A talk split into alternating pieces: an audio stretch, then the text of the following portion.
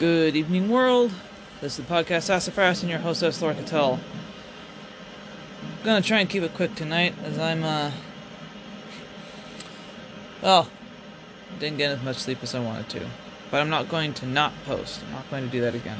So, yesterday we left off with the three steps of manifestation. Step one, define what you want in terms of the end result. Step two, it's incumbent upon us to physically move in the general direction of our dreams. Step three, the universe creates a brand new manifestation in a brand new now.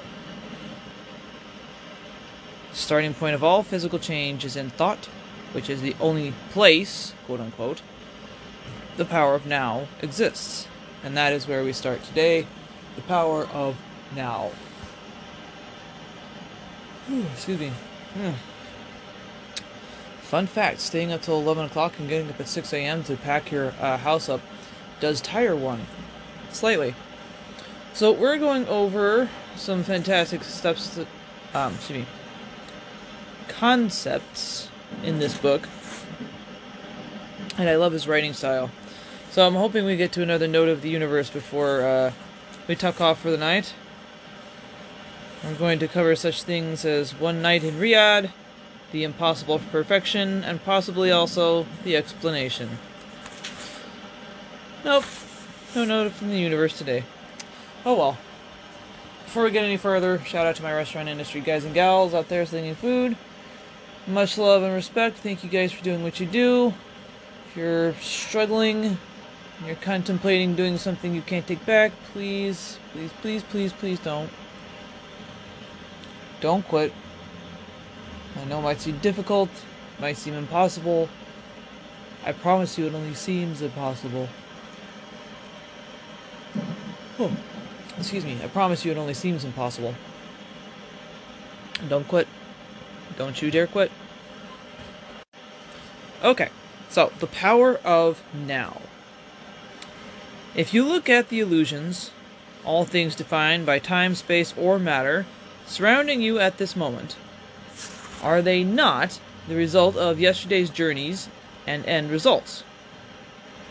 Similarly, if you want to change your life in physical terms, the starting point must be in thought, with a new end result in mind, followed by a new journey, or goal setting, if you want to call it. I take that back, not goal setting goal setting is similar. But your you have a goal in mind, and what you're visualizing is the achievement of that goal. So you have a specific goal in mind. That's more of where I was going with that. Okay, sorry. this is not an intuitive approach if you've historically relied on your physical senses, which in large part explains why making deliberate change up to this point has been a very daunting task for most people. Most people think the power of now lies in the physical moment, made up of the circumstances or world presently surrounding them. So they start their journeys here and now physically. They believe that it's only natural that to get from physical point A, where they are starting from, to physical point B, where they dream of going, they need to manipulate all things time, space, and matter, the illusions, to do so. They also think they need to introduce themselves to Mary, who knows Betty, who's doing the interviews for the job they're after. They think they need to put themselves in the right place at the right time. However, this approach is nothing more than messing with the cursed hows. Told you it comes up all, all over the place, cursed hows do. Worrying about and trying to force how their dreams. Mm, excuse me worrying about and trying to force how their dreams and desires will come to pass. That I spoke about at great length in Infinite Possibilities. So that's probably a book we're going to cover here maybe in a little while. The reason people do this is because of their initial misunderstanding of where their power lies, thinking that it's in the now of the illusions, justifying their messaging with the hows so that one day in the future their dream will come true. But if you see your dream coming true one day in the future, that's very often where it stays. Like a carrot on the end of a stick. As you move throughout time, your dream is always just a little out of reach. Instead, see a new and desired end result in your mind's eye as if you are living it now, not in some near or distant future. Your vision then begins attract. Uh, excuse me. Your vision then begins attracting itself to you as life's magic, programmed by your chosen end results. Step one of the process puts the right people in the right place at the right time on your path. You just need to physically be out there in the world. Step two showing up where you can be reached. The universe, that greater part of you, or more accurately, the metaphysical laws of the universe, will always do the hard part of then, then figuring out, forcing, the hows, which is the virtually incalculable part, which is also step three. All we have to do is define whatever it is we want, or the changes we wish to experience in terms of the end result. Define them as if you were already there, which is what visualizing is all about, as you'll see later in this book. And then simply begin moving in the general direction of your dreams, knocking on doors and turning over stones. Before my very eyes. Allow me to devi- deviate a moment to share with you an instance in my life when I witnessed those mechanics of manifestation unfold before my very eyes. One night in Riyadh. It was more than 20 years ago when I was living in Riyadh, South Saudi Arabia. One evening I had spent some time with friends riding horses in the desert. Around 9 p.m., I said my goodbyes, moseyed on over to my car, and began what would normally be a 30 minute drive home on one of the city's many superhighways, which were virtually deserted at this hour. Twenty minutes into that journey, traveling at about 50 miles an hour and thinking I was the only car on the road, there was a sudden flash before me. Another car had run the traffic light. I didn't even have time to hit the brakes before broadsiding it. The impossible perfection.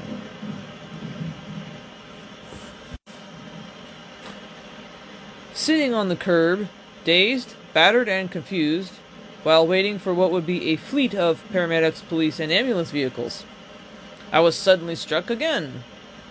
But this time it was metaphorically, with a realization of the mind-bending, mind-bending manifestation perfection of what had just happened.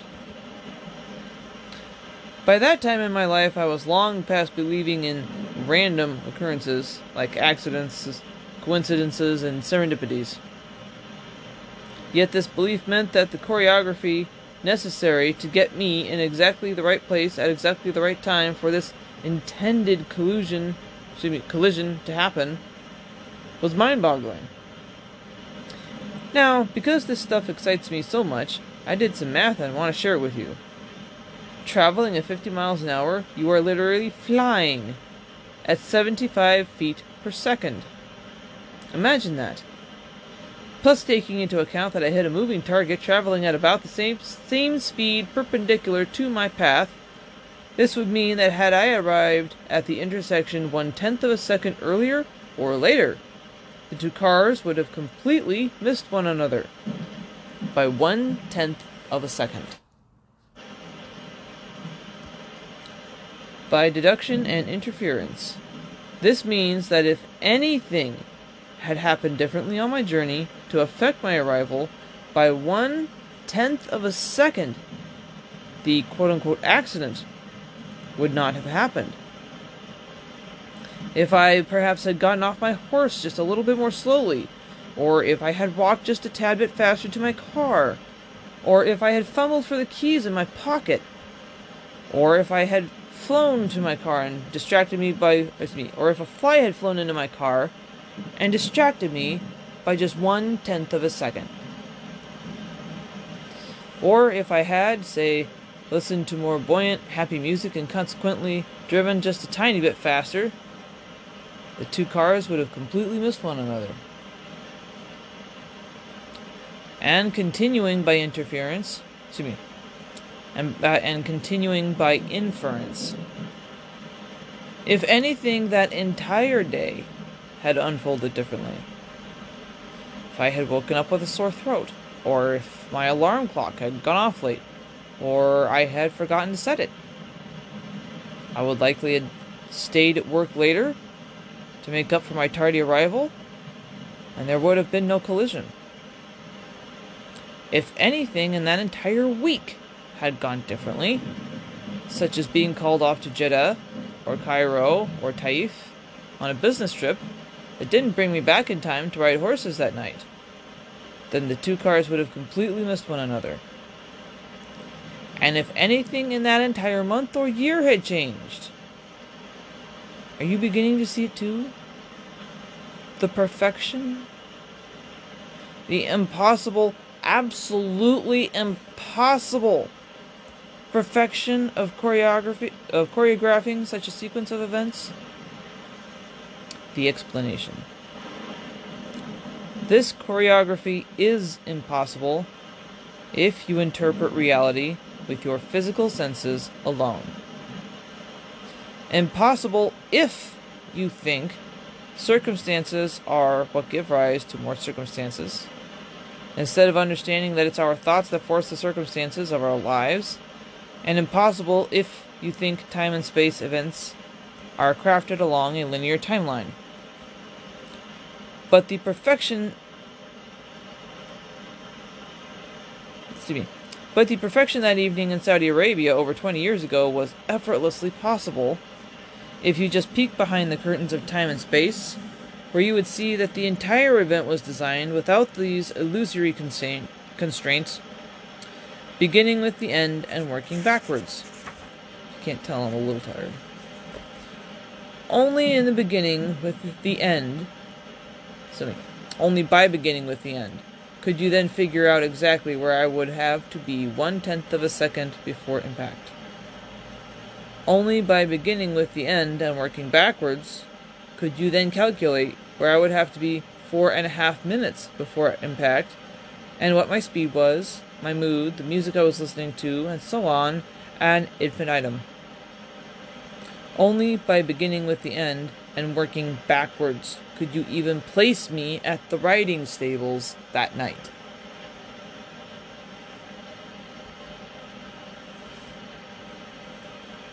Like in the movies.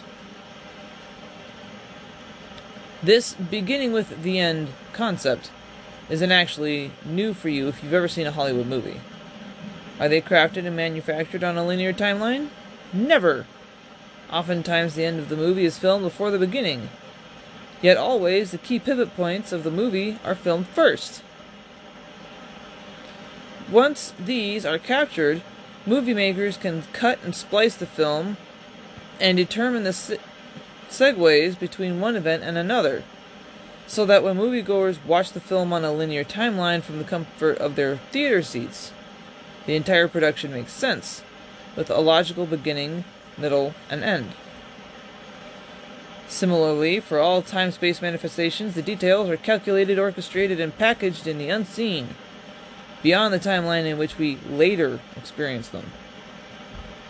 We only perceive them later with our physical senses, often scratching our heads at the accidents, coincidences, and serendipities that seemingly occurred as if by magic. Granted, for some readers, I have now stepped into some woo woo territory. But the, what's the alternative? That we live in a world where random things happen to random people in an other, otherwise mind bogglingly perfect, stunningly breathtaking, orderly theater?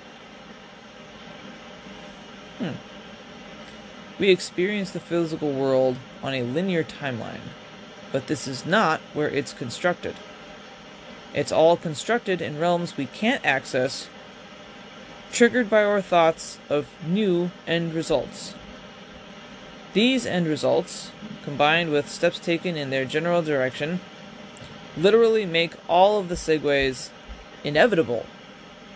All of the details, the players, the circumstances, and luck. necessary to pull off a manifestation that mirrors what you were originally thinking about. And here's the kicker. In Riyadh that night, during the entire 20 minutes leading up to the point of impact, I thought I was alone and in control. Now, did I just imply that there are some aspects of our lives that we have no control over? And did I earlier imply that our physical lives are packaged for us? Yes, enter the cursed hows. Cursed only when we try to control them. Pure magic when we surrender to these logistics of creation. And I am going to cut it off here. Because my eyes are playing tricks on me, and that's a perfect uh, cliffhanger to get you to come back tomorrow night.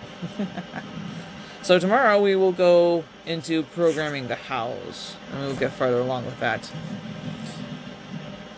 And we're just going to do a very, very plain two minute brain break tonight. Thank you guys for being here. I do, do deeply appreciate you. These are fascinating concepts, and normally I'll, I'm much more engaged. My head's just fried tonight. But I refuse to give up unless I don't have a choice.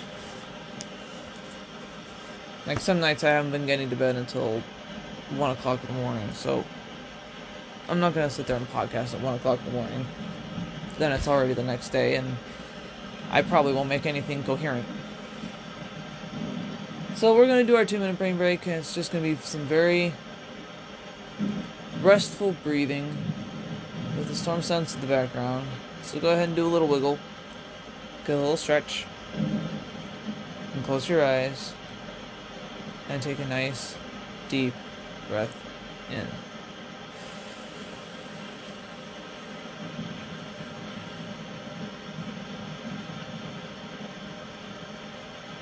And let it back out.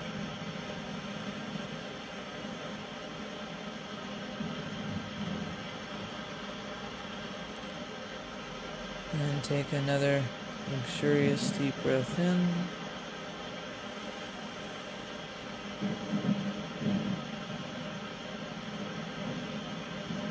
And let it back out.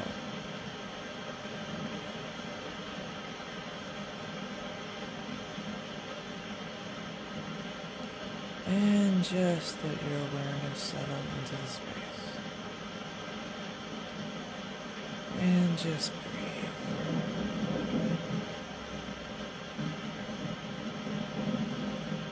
luxuriating in this moment within a moment, out of time.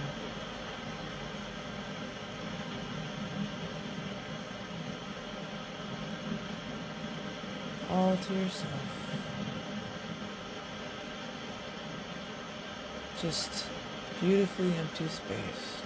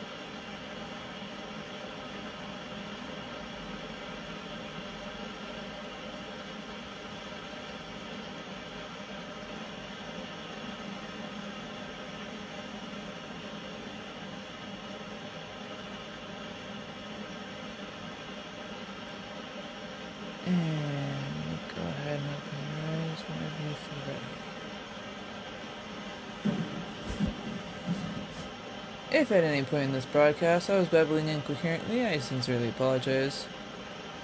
I didn't get any sleep last night, I didn't get any sleep today, and I've been non-stop packing for the last three days. Fun times. I will absolutely do my best to be much more coherent tomorrow, and I'm excited to get into a much better in-depth explanation of the Cursed Hows, courtesy of Mike Dooley. This is the podcast Sassafras. Thank you guys for being here so much. Thank you for your patience. Thank you for being here. I do appreciate you. And I'll see you guys tomorrow night. Sassafras out.